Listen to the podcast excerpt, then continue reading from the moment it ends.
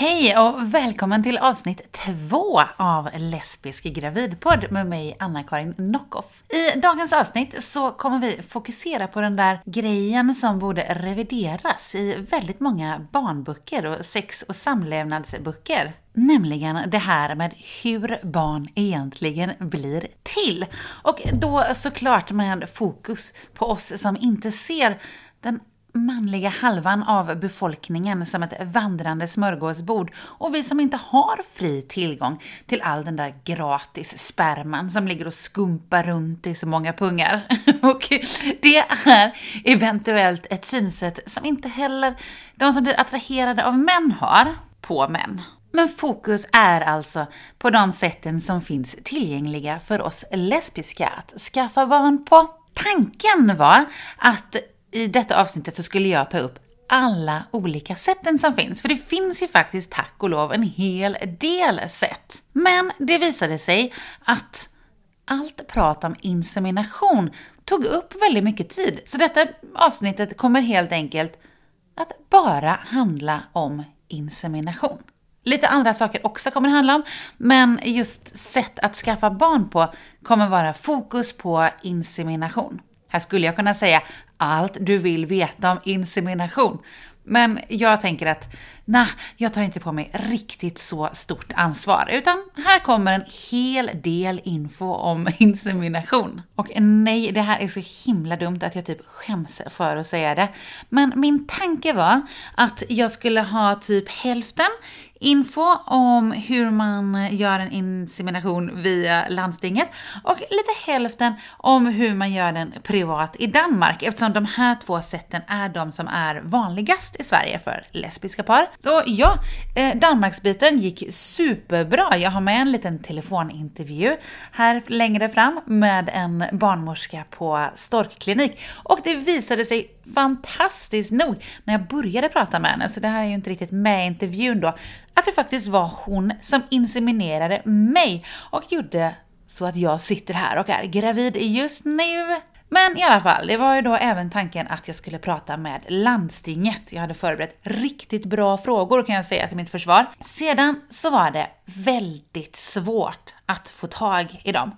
De har väldigt eh, få telefontider i alla fall här i Göteborg. Och de var på min arbetstid hela tiden. Jag försökte ringa ändå, men det var ingen som svarade. Sedan så hade jag det ultimata tillfället att ringa igår eftersom jag då var hemma och vabbade för min bonusson. Och det var just då som det var telefontid. Men då satt jag i god ro och läste böcker och tog det lugnt och kom på att, men vad fan, jag skulle ju ringa idag när klockan var 20 minuter efter efter telefontiden. Så därför så har jag helt enkelt ingen intervju med liksom dagens fakta från eh, landstinget. Och ja, det är ju inte säkert att jag skulle fått en intervju även om jag hade nått fram till dem. Men jag vet i alla fall en del om vad som gäller vid en insemination i landstinget. Så jag hoppas att eh, det blir bra ändå. Och det är klart att det blir. Så nu kör vi! Och whoops, innan vi kör så måste jag lägga till en liten grej här. Efter förra poddavsnittet så fick jag inte bara ett, utan faktiskt flera mail om en grej som jag hade sagt, eller inte sagt kanske man mer ska säga. Eh, det var det här när jag pratade om ifall lesbiska är besatta av att gifta sig, eller varför det är så många lesbiska giftermål. Och då förklarade jag ju det med att en av grejerna är att när man skaffar barn utomlands så blir inte båda mammorna mammor direkt utan man måste göra en närstående adoption och för att få göra en närstående adoption så måste man vara gifta med varandra. Men grejen är så här att Gör man en insemination utomlands på en klinik som är godkänd från Sverige och man använder sig av en öppen donator så räknas faktiskt båda mammorna som mammor på pappret även i Sverige då när barnet har blivit till. Så detta gäller alltså om man följer Sveriges regler och använder sig av en öppen donator.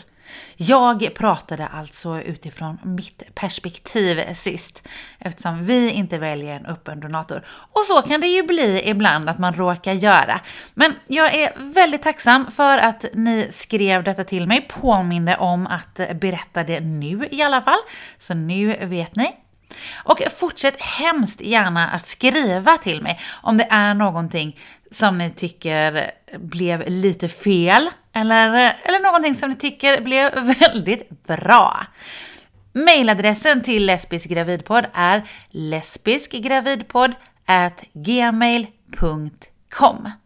Och jag kan ju förekomma lite här genom att göra en liten edit redan inför detta avsnitt. För senare i programmet så kommer jag säga att om man har en öppen donator så är det inte bara barnet utan även föräldrarna som kan söka upp denna donator. Det stämmer inte. Det som gäller är att barnet när det har uppnått en mogen ålder kan söka upp donatorn, inte föräldrarna. Men jag misstänker ju ändå att föräldrarna på något sätt kan klura ut kontaktuppgifter till donatorn. På samma sätt som jag misstänker att donatorn i sin tur kan klura ut kontaktuppgifter till barnet och föräldrarna. Det här är dock enbart mina konspirationsteorier och ingenting som bör tas för verklighet. Men okej, över till insemination. Hur går det egentligen till?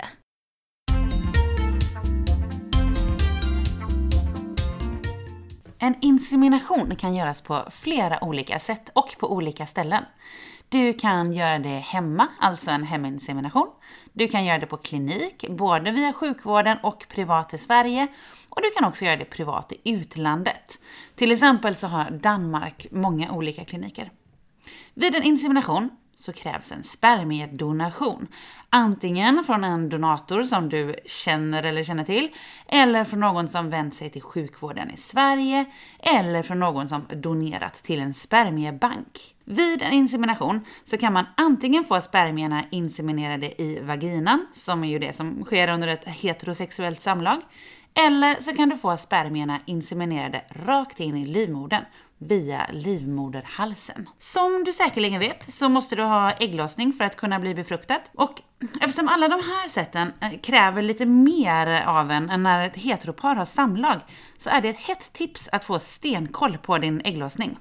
Och inte bara gissa att ja, men det är nu någon gång, typ.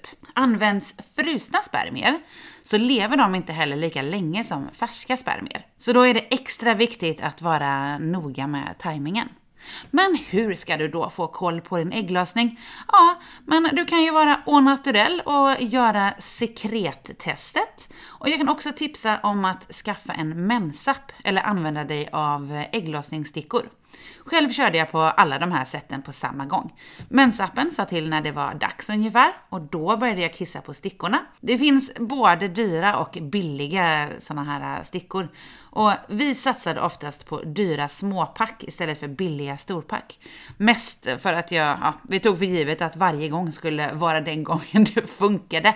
Och då skulle vi inte behöva massa eh, stickor kvar sen. Det kan vara rätt stressigt att hålla på med det här. Att gå upp tidigt varje morgon, kissa på stickan och invänta resultatet. Att liksom inte veta om det är idag som det ska ske eller om det är imorgon eller kanske om en vecka vecka eller kanske inte alls den här månaden. Och ägglossningen, den reagerar ju dessutom på stress. Så en gång så räknade jag ut att min ägglossning hade kommit dagen efter att jag slutade testa. Och då så testade jag ändå långt efter att det var rimligt att den skulle vara. Allt känns lite extra neverending story i sådana lägen. När mensen blir stressad och flyttar sig liksom. När det blir en jakt på ägglossning. Men så behöver det såklart inte bli. Men hur som helst, du behöver ägglossning för att bli befruktad. När du har lokaliserat att ägglossningen är här så väljer vissa att insemineras samma dag medan vissa väljer dagen efter. Okej, låt oss titta lite närmare på de olika sätten som en insemination kan ske på. Vi börjar med heminsemination. Jag tror att heminsemination är en superbra grej. Du kan liksom utföra den i din egen hemmiljö, du behöver inte ta ledigt från jobbet och åka iväg till någon klinik. Det är lugnt och tryggt liksom. Ni har hand om grejen. Nackdelen tycker jag, är ju det här med spermierna. Visst, eh, är det så att ni har valt ut en donator i en eh, omgivning och ni känner er bekväma med hela upplägget så är det ju lugnt. Men det är ju ändå spermier det ska hållas på med. Och jag antar att om ni har valt en donator i er omgivning så får denna då runka i typ en burk och sedan får han eller ni suga upp det i en sån där plastspruta för att sedan skjuta in denna sats i det utvalda underlivet. Har man ingen i sin omgivning som man vill använda som donator eller som själv vill så vet jag att man kan hitta donatorer på olika forum och sidor på nätet. Är det en donator ni känner till så antar jag att ni får komma överens med den om hur ni vill ha upplägget när barnet väl är fött. Om donatorn ska vara bara en donator eller om den ska ha någon roll i barnets liv. Men vill ni då inte hitta en eh, donator på forum eller något sånt heller så kan ni ju alltid beställa spermier från en spermiebank.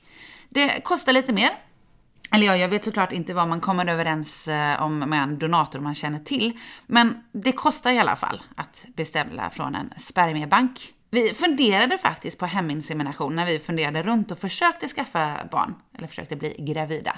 Men den donatorn som jag tyckte det kändes eh, mest rätt att använda var min egen bror, så det följer ju lite där. Vi funderade även på Karos bror, hennes kusin, hennes pappa och min svåger.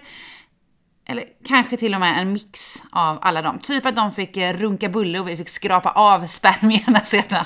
Nej, jag skojar bara. Usch. Men att eh, de skulle mixas på något sätt så vi inte visste vem av dem som var donatorn, men att alla på något vis var det. Men Utöver att vi äcklades ihjäl över att vi skulle behöva hantera deras spermier och hur det skulle vara att blanda dem och allt klet och hur mycket det skulle bli och att det skulle in i mig och sedan rinna ut och sedan alltid ha varit inne i mig, så var ändå den största anledningen att vi inte gjorde det. Utöver att eh, de sa nej, skojar igen, men det var att vi vill ju, vi vill ju inte ha någon pappa till vårt barn.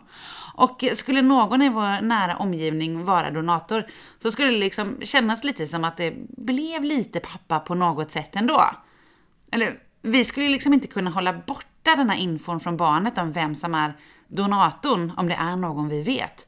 Och då kanske barnet skulle se den eller dem som pappa eller pappor och då så skulle det bli konstigt att ja, men min morbror är också min pappa och sådant. Så nej, vi valde bort det. Men det kan säkerligen funka tipptopp för många andra.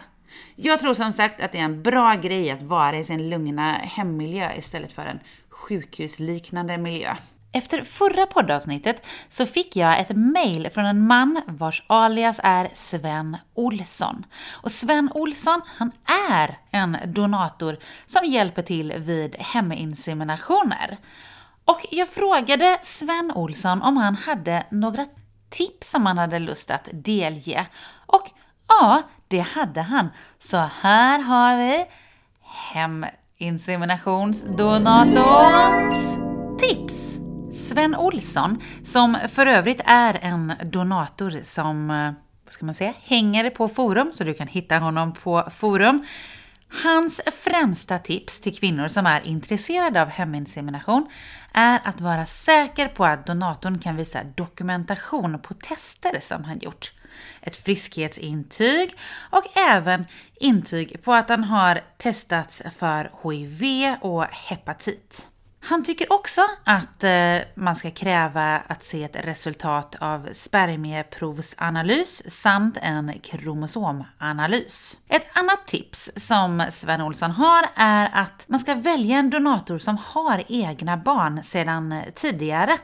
För då minskar man risken för det här med att eh, mannen ska freaka ut sen och eh, börja kräva rättigheter till barnet. Jag tackar Sven Olsson så mycket för dessa tips och hoppas att de kommer till användning för någon. Och sedan så finns då även insemination i utlandet. Detta kan du göra i Ryssland, i Grekland, i Spanien etc. Men allra vanligast Antagligen för att det närmast Sverige är Danmark. Och det är ju så här våran bebis kom till.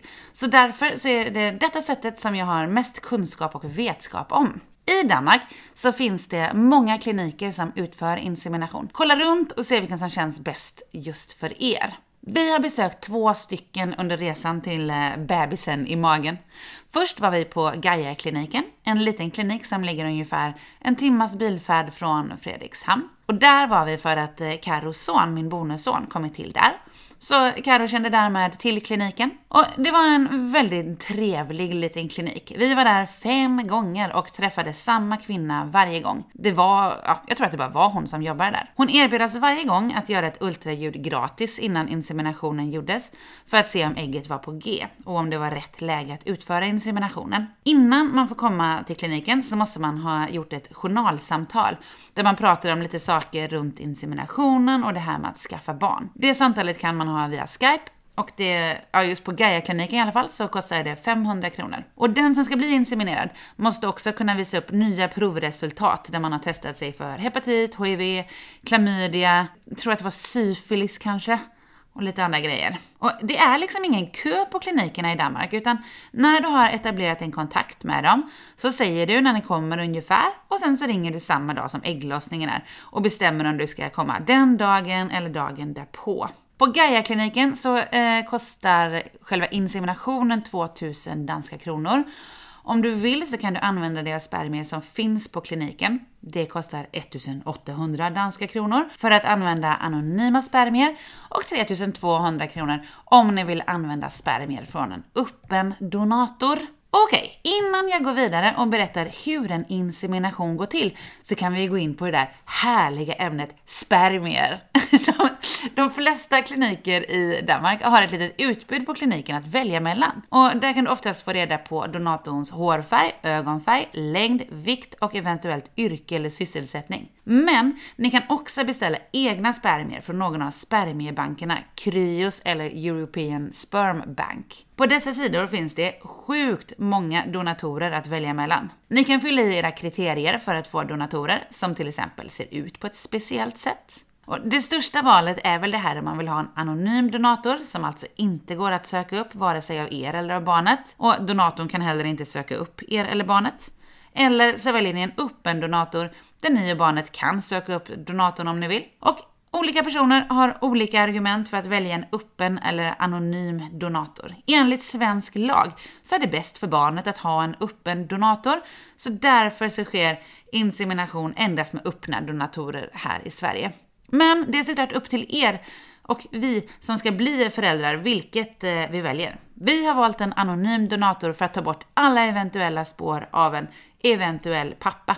För det är ingen pappa det handlar om, det är en donator. På samma sätt som vissa väljer att ge blod, så väljer vissa att ge spermier. Som en donation och hjälp till de som behöver det. Och det är jag väldigt glad och tacksam över. När ni har valt om ni vill ha en öppen eller en anonym donator så kan ni välja hur mycket ni vill veta om donatorn. Ju mer info, desto mer kostar det. Väljer ni en donator med utökad profil så får ni reda på typ allt om den personen. Ni får se bebisbilder, släktträd, höra rösten, läsa ett brev donatorn skrivit, klinikens utlåtande av donatorn, där det till exempel ofta nämns vilken kändis han är lik. Ja, men det finns liksom hur mycket info som helst att få om man vill.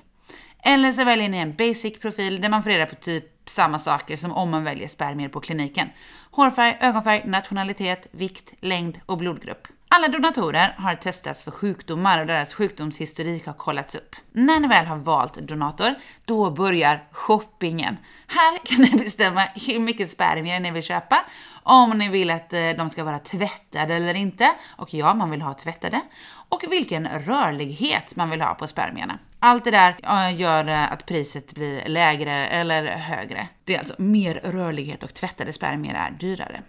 När vi valde donator så var det viktigaste för mig var att donatorn resulterat i en eh, tidigare graviditet så man visste att han funkade. Det står, eh, det, ja, den infon kan man också få på eh, sidan. De billigaste spermierna kostar runt 140 euro för en sats. Och sedan så tillkommer det frakt till kliniken och även hyra av frystank. Att hyra utrymme på själva kliniken kan ibland också tillkomma. De där kostnaderna för frakt och hyra av frystank, de är rätt höga. Jag tror, ja men frakten ligger på 600 eller något sånt. Jag tror att det var typ likadant för att eh, hyra den där frystanken som spermierna då ska transporteras i från spermiebanken till kliniken där de ska insemineras. Moms tillkommer ju förresten där också som en liten extra kul avgift sådär på slutet av beställningen. Efter att vi då hade gjort fem försök på um, Gaia-kliniken så bestämde vi oss för att byta klinik av lite olika anledningar.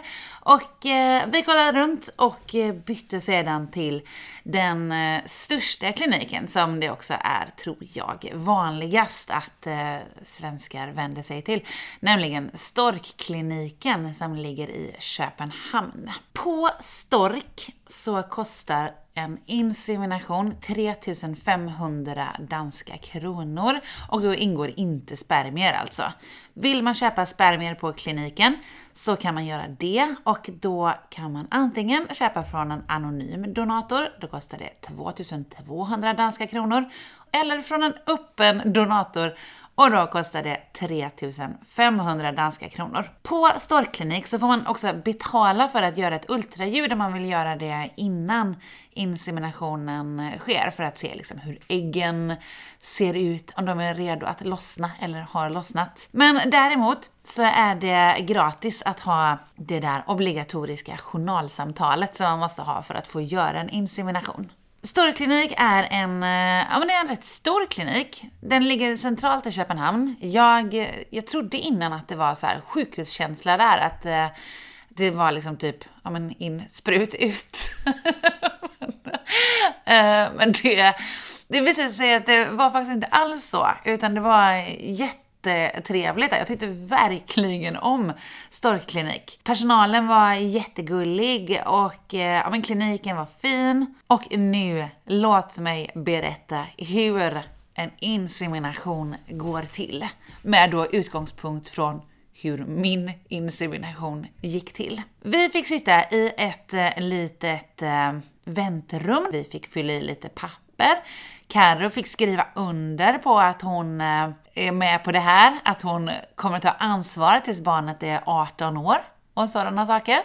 Och sedan så kallades vi in i ett eh, litet rum där eh, hon som utförde inseminationen, som faktiskt var svensk dessutom, berättade för oss hur det hela skulle gå till. Det visste ju vi redan eftersom vi hade gjort det några gånger, men vi lyssnade ivrigt ändå, låtsades som att vi inte visste någonting.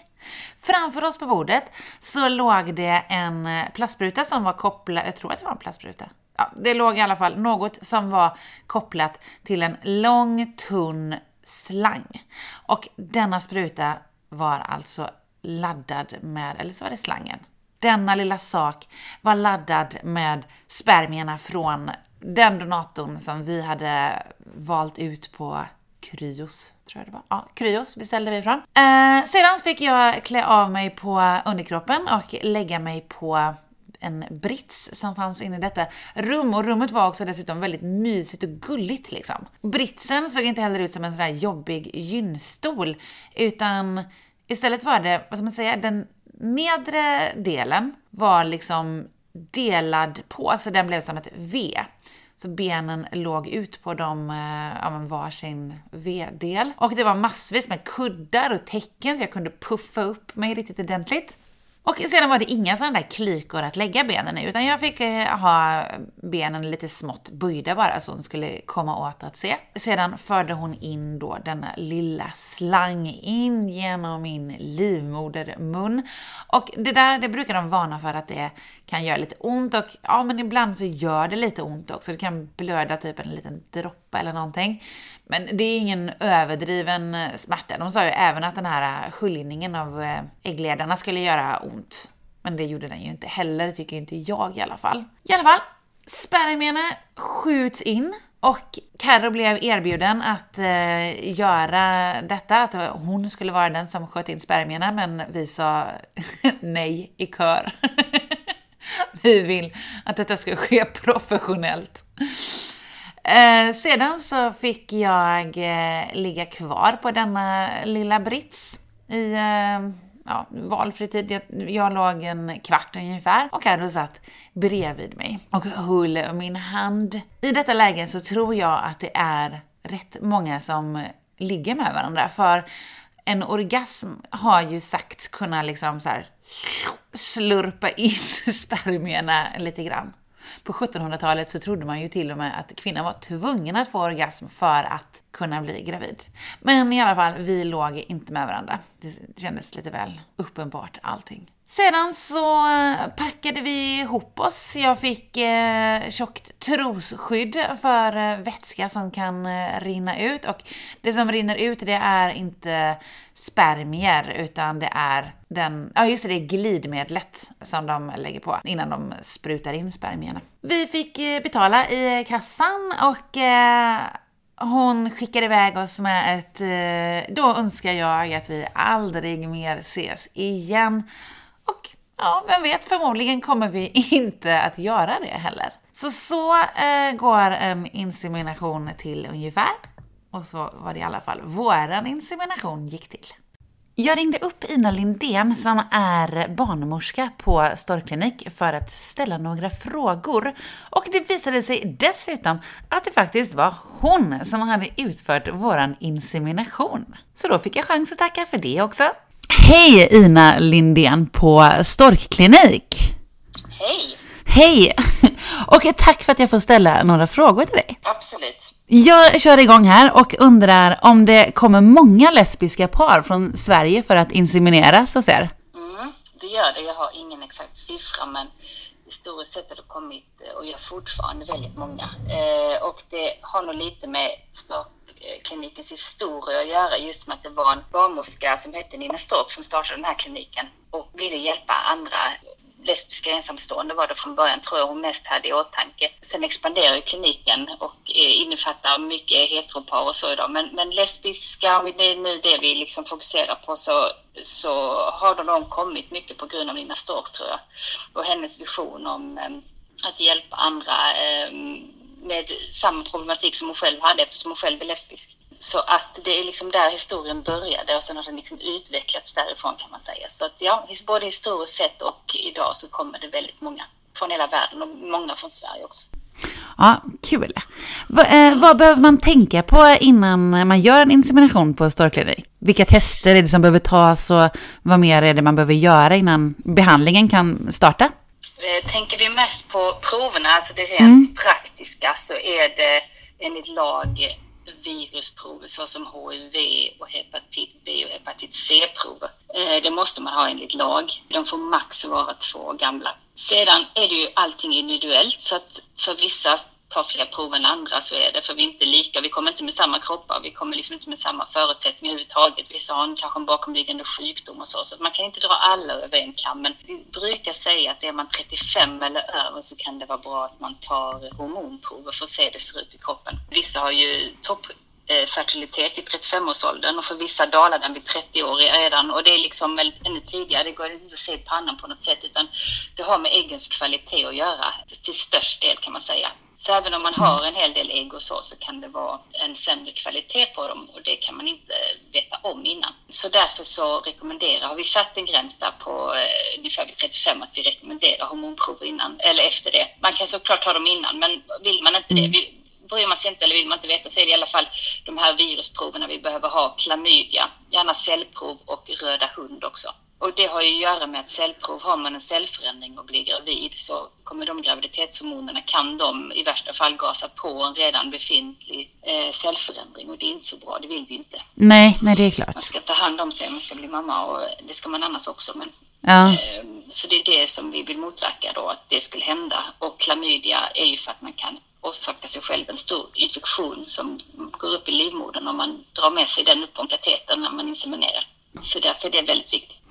Men hur är det, har ni alltid ett litet spermielager på kliniken eller rekommenderar ni att man beställer från en spermiebank innan? Ja, vi har ett litet lager som vi också köper från sädbankerna. Så vi har ju ingen, liksom, inga donatorer som kommer till oss och sätter sig i väntrummet. Och Nej. Så. Utan det vi köper också från de här sädbankerna, eh, stora sädbankerna som finns i, eh, i Danmark. Det beror på lite. Om, man, om det är så att man kommer och man inte tänker att jag behöver ha syskon i framtiden med samma donator. Det är inte det jag tänker i alla fall nu. Jag tänker mm. ett barn eller och får jag syskon så spelar det ingen roll vilken nästa donator är. Då kan man absolut tänka sig att man, man, eh, att, att man tar en från vår depå som vi har i lager. Vill man ha syskon längre fram till exempel, eh, eller att man är väldigt noga med vilken hårfärg, ögonfärg och längd det är eller vad det kan vara, så är det bättre att man beställer själv. Ja. Eh, vi kan inte garantera att vi har, vi har ju ett lager, men vi har ju kanske inte gröna ögon 185 centimeter eh, så hemma precis när man kommer, utan då tar vi bäst lämpade. Så vill man vara säker på att man får de kriterierna man vill ha och man vill vara säker på en syskondepå som det kallas, att det finns liksom till eventuella kommande syskon, så rekommenderar vi i nuläget att man beställer själv. Ibland har man kunnat göra så att man kan reservera på kliniken också, eh, att vi reserverar, men vill man liksom veta att man får sina kriterier kriterier och det här uppfyllt och så, så, så är det bättre att man beställer själv. Och det är inget svårt att göra det, utan det gör man genom en länk. Eh, så det är ganska enkelt. Men då när det är donator, väljer de flesta en öppen eller en anonym donator? Eh, de flesta väljer en öppen idag. Sverige, ja, det är så? Ja, det gör vi. Mm. Ja. Är det just i Sverige typ baserat på att man, eh, eller att båda blir föräldrar med en gång tror du, eller varför?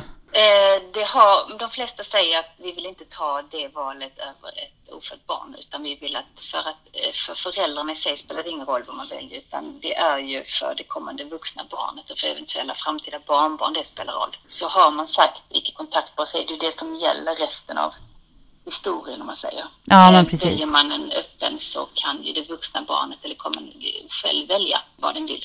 Men eh, en annan fråga då. Eh, rekommenderar ni att insemination sker på samma dag som man får utslag på ägglossningsstickor eller dagen därpå? Mm, det beror på lite faktiskt när den slår om. Eh, det, ja. är så här att det, allra, det viktiga i det här är att man, man testar två gånger om dagen, morgon och kväll, alltså gärna 12 timmar mellan. Vår LH-nivå som den heter, som man testar, när man testar för ägglossning går hos vissa kvinnor upp och ner ganska snabbt under dagen. Mm. Så eh, vissa har knappt, alltså svårt att fånga ägglossningen till och med. För vissa kan mm. den stanna kvar ett par dagar så att man liksom ser den under ett par dagar. Så det är lite olika där. Ja. Därför ska man gärna testa två gånger om dagen. Och det är viktigt att man först har negativt på stickan. För att börjar man att testa positivt så kan det ju ha varit positivt för två dagar sedan. Ja just det, så man ska så testa ett tag. Precis, så det första färska positiva man säger man får, där kan man sluta testa efter det. Och mm. sen kommer man inom 36 timmar, heter det. Så det beror på lite. Den positiv på morgonen kan vi komma senare på eftermiddagen om man vill det. Det är fortfarande ingenting som kan mäta exakt tidpunkt och minut för nu kommer ägglossningen, utan det kan man inte se på ultraljud. Man kan se på ultraljud att det är vattenägglossning, för man kan se lite fri vätska i bukhålan då. Ja. Men man kan inte säga, men nu var den där för en timme och tio minuter sedan. Det kan man inte säga. Man kan aldrig se ett ägg på ultraljud till exempel. Man kan se en äggblåsa men inte ägget. Så därför så, ja, inom 36 timmar eh, har vi i alla fall på ståkliniken i nuläget som gräns att man ska komma och det har liksom, det funkat bra. Om man ja. ser statistik och så, så ligger det bra till. Så det, det är väl det som funkar helt enkelt. Ja. Någonstans där har de flesta ägglossning. Okej, okay. men och hur länge lever frusna spermier? Efter att de då tinats upp? Eh, de garanterar att leva minst 24 timmar de lever många, det, men sen blir det liksom inte som ett förgiftat Östersjön att alla lägger sig upp och ner eh, och dödar. Nej. Det är liksom, de, många, många, många lever längre, men de garanterar minst 24 timmar, eh, sädbankerna. Mm. Och det är ju för att de har varit frusna som de lever lite kortare tid än färsksperma då. Ja. De kan leva ibland upp till fem dygn tror jag man säger. Ja, okej. Okay. Men, och det kan några av de här också göra, men inte alla. De kan, nog, de kan skvalpa runt ett tag där, många av dem också. Men eh, de har sagt den liksom att de, de, kan garantera att de i alla fall eh, överlever 24 timmar. Så det är den tiden man ska pricka in där? Precis. Men går det att säga hur många försök det ungefär brukar ta innan man blir gravid via insemination? Eller hur stor chans är det att bli gravid via insemination? Mm, innan vår statistik i nuläget ligger på, är man under 35 så är alla hopklunsade igen om man säger och då är det 26 procents chans per gång. Ja, okej. Okay. Denna kan ju ändras lite från år till år, men just nu har de senaste åren sett ut så ungefär. Och under, går man sen till hela gruppen som under 38 så är den 22 procent. Så alltså gruppen mellan 35 och 38 är 22 procent per gång. Ja. Eh, chans till graviditet. Och, och 39 till 40 så är den 18 procent per gång chans till graviditet. Ah, Så okej. är man under 35 så kan man väl tänka sig att man liksom i huvudet någonstans räknar fem gånger fram för att liksom inte ha för stora förhoppningar. Nej. Nu kan ju man bli gravid första inseminationen, det hoppas vi såklart om man nu har bestämt sig för att gå i process. Men ehm, jag brukar alltid berätta statistiken så att man har den i bakhuvudet så att man inte är så här, Mm. nej men nu gick det inte. Och så, I alla fall, jag upplever att många tänker så att de kommer en gång och så säger de, "Men första gången var jag så mycket i chock så nu är det andra gången. Och Mm. funkar det då inte andra gången så upplever man hos vissa att då, ja det var inte roligt liksom. Nu, nu får det ju lyckas i alla fall. Så att det, det är rätt så bra att tänka några gånger fram för det kan ta lite tid. Och om man kan bli gravid överhuvudtaget, det är inte säkert faktiskt. Det är inga Nej. garantier för någon för, för att man går i behandling. Är ingen garanti för en graviditet. Men, men det är i alla fall så statistiken ser ut. Ja, men vad bra. Men då finns det lite, lite statistik att förhålla sig till ändå. Ja, det finns det. Ja. Det finns det. Absolut. Eh, det var de frågorna jag hade idag. Ja. Bra. Så tack så hemskt mycket för att du svarade på dem och eh, ja, tack för att du gjorde oss, mig och min fru gravida. Varsågod, då svarar man. Jag, jag hoppas att allt går väl. Vad roligt att vi kunde hjälpa er. Ja, det tycker verkligen jag också. Jag hoppas att allt går bra nu. Ja, tack. Och lycka till med podden. Tack så mycket. Och som sagt, använder man sig av en öppen donator och en klinik som är godkänd av Sverige så blir alltså båda mammorna mammor från start. Men väljer man att använda en anonym donator så går den möjligheten bort. Och detta är alltså då vad som gäller vid en insemination i utlandet.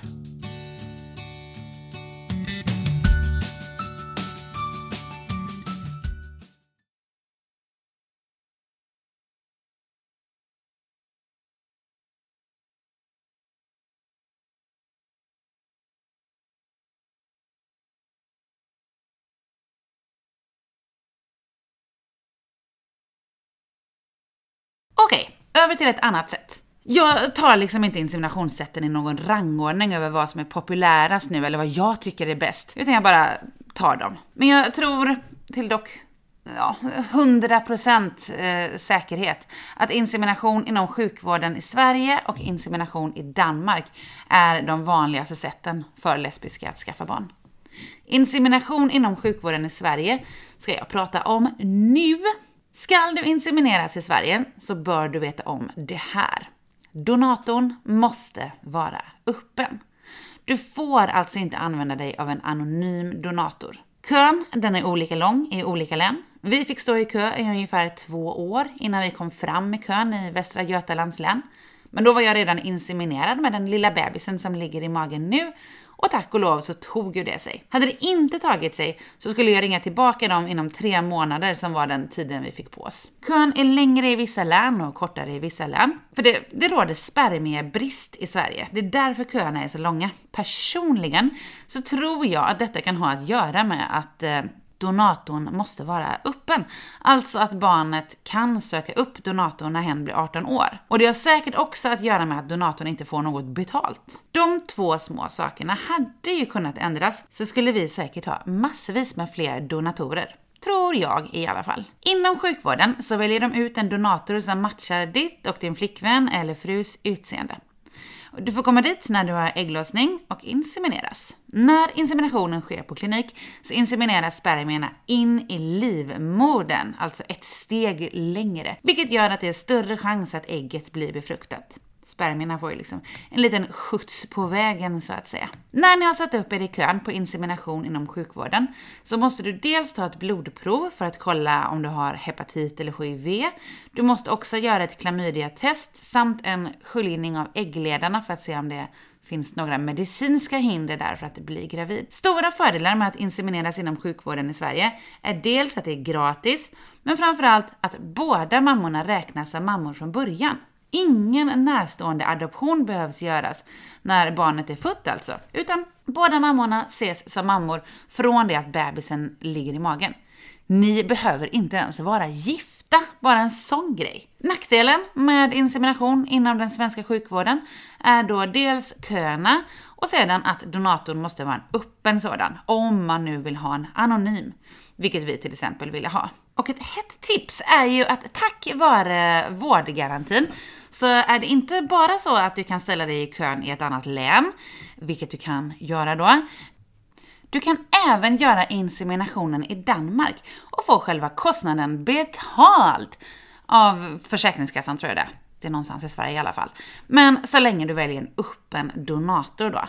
De här sakerna ändras tydligen eh, rätt ofta. Det här fick jag reda på typ i somras tror jag det var när jag pratade med dem. Jag tror att man får tre försök på sig som eh, då staten betalar, eller vad man ska säga.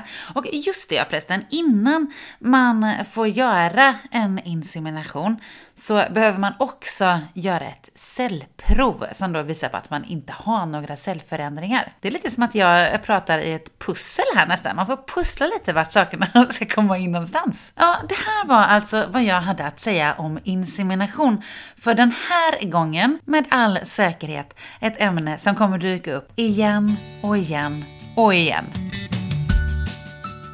Okej, okay, men om vi skulle ta en liten titt på det här med min bebis kön och vad som händer med mitt kön just nu. Nu är jag i vecka 21 och jag har börjat kissa ner mig. Nej, jag har inte riktigt börjat kissa ner mig, men jag har börjat läcka lite smått i eh, väl utvalda situationer. Tydligen så kan det bli så av graviditetshormonerna, sa barnmorskan. Jag har ändå panik börjat träna med eh, knipkulor och ser om man kan träna bort dessa hormoner på något sätt. För det, det känns liksom, men det är inte kul att gå runt och vara lite våt av kiss hela tiden. Funkar det inte med eh, knipkulorna så får jag väl skaffa ett trosskydd. Men ehm, ja, so far, P it is. Hos barnmorskan så fick vi också lyssna på bebisens hjärta. Och det var så himla, himla gulligt. Det lät så här. Som en pytte, pytteliten häst som galopperade runt in i min mage. Det är så sjukt fantastiskt att den ligger här inne och bara slår med hjärtat. Och sparkar med sina pyttesmå ben, vilket inte har känts så himla mycket innan för min moderkaka sitter tydligen i framkant. Men nu har eh, bebisen börjat göra sig ordentligt påmind och sparkar ja, men riktigt hårt. Karo har till och med känt den från utsidan. Det är framförallt sent på kvällen som eh, de stora rörelserna kommer. Och för ett tag sedan så var vi ju också på det stora ultraljudet. Och allting såg bra ut med den lilla bebisen. De inre organen fanns och satt där de skulle och så även de yttre. Och så tänker jag att nu pratar vi om något helt annat. Nej, jag skojar bara. Det var ju det här med könet också. Som vi nu faktiskt vet. Bebisens fysiska kön i alla fall. När hon som utförde ultraljudet höll på att titta på bebisen så utbrast jag typ att “men, åh vad söt den är!” eller något liknande. Och då så sa hon “ja, är det en flicka?” Och jag bara “va? Är det en flicka?” Jätteglatt! Eh, och hon sa då att “jaha, nej, jag har inte sett könet ännu. Jag tyckte att eh, du sa att det var en flicka och att ni visste det redan.” Så vi, ja, vi eh, tog tillbaka vetskapen om att det var en flicka. Och hon frågade om vi ville veta könet, vilket vi ju ville. Och då kollade hon och utbrast Jaha, det är en liten pojke. Jag var tyst ett par sekunder innan jag sa Jaha, är du säker?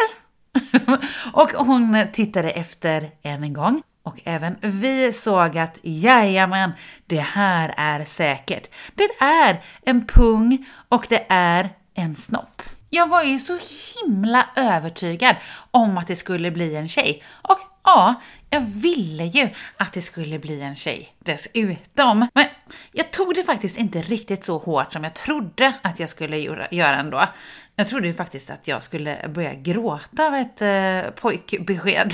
Men det, det, har jag faktiskt inte gjort ännu. Däremot så var det första jag sa till Carro när vi kom ut från undersökningsrummet att eh, vi försöker en gång till sen va? Men vi får se hur det blir med den saken. Men som sagt, så är han i alla fall hel och eh, verkar vara frisk och det är det som är viktigt. Jag kommer älska detta lilla barn även om det råkar vara då en pojke som det ju ser ut som. Men vem vet, kanske är trans. Jag tycker det är väldigt, väldigt konstigt bara det här liksom att min kropp har skapat en pung. Hur gick det till liksom? Ja, ja, det finns en mening med allt som jag brukar tänka. Och min lilla son, jag älskar dig. Veckans tips! Då var det dags för veckans tips. Och eftersom jag inte har någon direkt gäst i detta avsnitt, eftersom jag visste att jag skulle hålla på och babbla på så mycket ändå, så tänkte jag att ja, jag kompenserar det med att även denna gång ge två tips. Och jag börjar med tips nummer ett som är till dig som är gravid. Alkoholfria viner har ju visat sig inte vara superkul. Tycker inte jag i alla fall. Och som sagt, jag älskar bubbel. Inte liksom bara vad bubbel gör med mig, principen bubbel, utan även smaken. Och denna smak har jag tyckt varit svår att återfinna som eh, alkoholfri.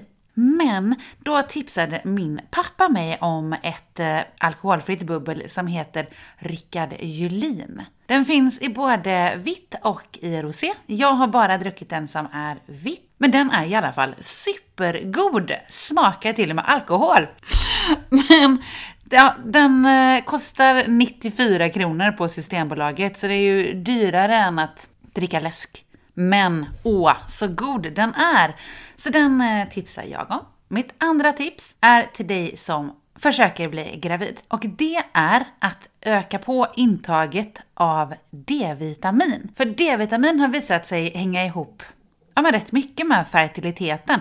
Särskilt om man har en D-vitaminbrist, vilket ju de flesta som bor i vinterland har. Satsa på ett bra D-vitamin som inte innehåller massa skit. Och eh, vet också om att eh, D-vitamin tas mycket lättare upp av kroppen om man äter det i samband med någon form av fett. Så min D-vitamin till exempel är redan blandad med olivolja. Och när det kommer till D-vitamin så överdosera. För det känns ju liksom inte som att man kan få för mycket av det direkt. Eftersom, ja, jag tror att vi alla nästan har en brist på det eftersom solen håller sig borta så mycket här. Det var veckans tips och vill du se bilder på veckans tips så gå in på Lesbisk gravidpods sida på Instagram som heter just Lesbisk gravidpodd i ett ord. Då är avsnitt två av Lesbisk gravidpodd också till sin ände. Jag kör en liten rättelse av mig själv här med en gång. Jag sa ju att det var på 1700-talet som man trodde att den kvinnliga orgasmen var en förutsättning för att bli gravid, men eh, det var ju på 1500-talet. Nästa avsnitt av podden kommer om två veckor och då har jag återigen en gäst. Och den gästen är ingen mindre än Linnea. Och hon kommer prata utifrån det mammaperspektivet som är ja, men, väldigt ovanligt i gravidpodden att höra om, nämligen ur den icke bärande moderns perspektiv. Och jag kommer fortsätta prata om eh, olika sätt som vi lesbiska kan skaffa barn på. Det blir som så att vi tittar lite närmre på IVF. Det kommer också vara en liten intervju med IVF Nordic. Och jag kommer prata om adoption och de andra sätten som finns för oss att skaffa barn på. Okej, okay, mejla mig hemskt gärna med sådant som ni tänker på, kanske vill höra mer om i podden, eller kanske att du vill vara med i podden, eller tipsa om någonting, eller påminna mig om någonting som jag borde ha sagt, eller kanske rätta mig om jag har sagt något fel. Det finns många anledningar att mejla, men mejla det gör du i alla fall på lesbiskgravidpodd@gmail.com. Kolla även gärna in Lesbisk gravidpods Instagramsida som som sagt heter Lesbisk gravidpodd. Och det finns nu också en sida på Facebook som heter, tro det eller ej, Lesbisk gravidpodd. Och den får du jättegärna gå in och gilla. Du vet säkert redan om det här, men nu går det ju också att lyssna på podden på ja, men de ställena där man lyssnar på andra poddar på sin mobil. Så gå in där, Prenumerera gärna så du inte missar något avsnitt. Och betygsätt gärna också. Det är bara högsta poäng som godtas dock. Tack så hemskt mycket för att du har lyssnat på dagens avsnitt av Lesbisk gravidpodd. Vi hörs om två veckor igen. Förhoppningsvis så hör jag av er innan dess. puss puss! Hej då!